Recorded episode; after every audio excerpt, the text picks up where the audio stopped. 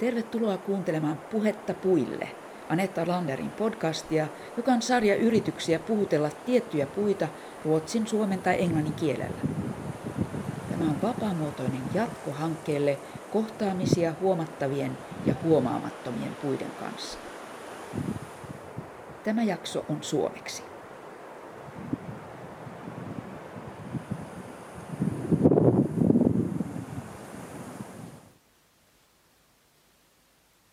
17.7.2020. Rakas kuusi, hauska nähdä pitkästä aikaa ja uudelta suunnalta. Istun kalliolla eteläpuolellasi, tai oikeastaan etelän ja lounaan välillä. Ja vielä pari viikkoa sitten tämä alue oli rauhoitettu lintujen pesimispuuhiin. Aivan lähelläni on selvästi entinen pesäpaikka, ja se onkin suojaisa kalliopaden reuna. Nyt missään ei näy edes Lokin poikasia, ja maisema on yllättävän hiljainen. Tai ei, sillä äsken aika voimakas moottorin ääni lopulta vaimeni. Ja nyt kuulen toisen, tosin pienemmän moottoriveneen äänen lähestyvän ja loittonevan. Kun tulin kallioille näin vanhemman rovashenkilön, tai sanoisinko iäkkään puoleisen naisihmisen ripustavan hyönteislampua oksaasi pohjoispuolella. Se ei näy täältä, mutta näköalapaikalta se erottuu selvästi. Hän oli saarella 80-luvun lopulta asti hyönteisiä keränneen tutkijapariskunnan tytär, joka oli kokemassa verkkoja, eli tyhjentämässä satimeen jääneitä hyönteisiä.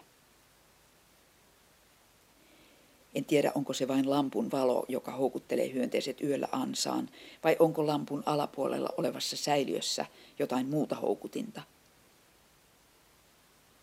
Tämä on muistaakseni ensimmäinen vuosi, ainakin vähän aikaan, kun lamppu on kiinnitetty sinun oksaasi. Niitä taitaa olla useampia eri puolilla saarta, ja sinun oksallasi roikkuva on aika korkealla mutta sinun mittaasi suhteutettuna se on tietenkin varsin matalalla. Benji-hyppyteline, joka sinisenä kurkottaa kohti pilviä takanasi oikealla, on enemmän samaa kaliberia. Se on selvä merkki siitä, että nyt on siirrytty loppukesään.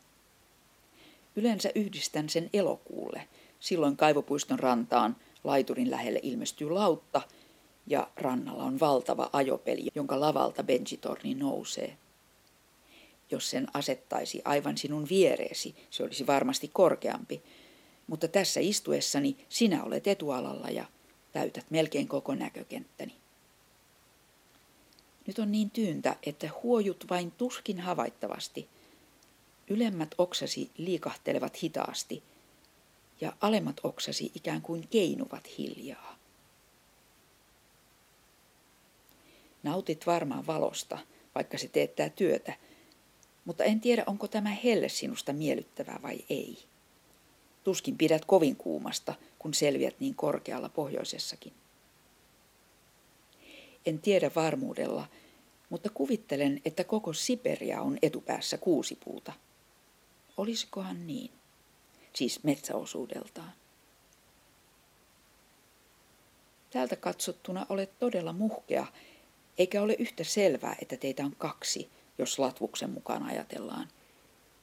Mutta ehkä on viisaampi ajatella juurakkoa, ja silloin kaksi latvusta ei ole sen kummempi juttu kuin hiukan lisää oksia tai jotakin.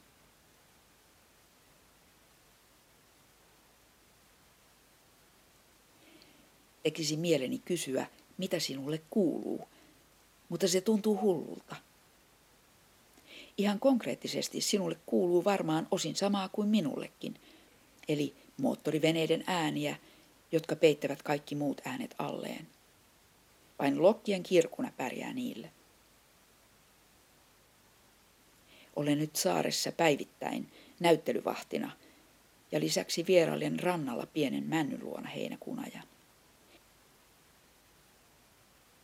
Kuljen siis ohitsesi joka päivä – mutta nyt vasta sain aikaiseksi istahtaa tähän luoksesi hetkeksi. Ja jotta saisin sinut kuvaan kokonaisuudessaan, siis maanpäällisen osasi, istun tässä kalliolla aika etäällä sinusta. Läsnäolosi tuntuu silti vahvasti tänne asti, koska olet ainoa omanlaisesi ja jotenkin ihanasti siinä näennäisesti samanlaisena kuin aina ennenkin. Minun silmissäni näytät samalta kuin 20 vuotta sitten, vaikka tiedänkin, että sinäkin muutut ja kasvat koko ajan, kuten muutkin kasvit ja kaikki elollinen. On silti hienoa, että olet siinä juuri sellaisena kuin olet. Kiitos siitä ja nähdään taas.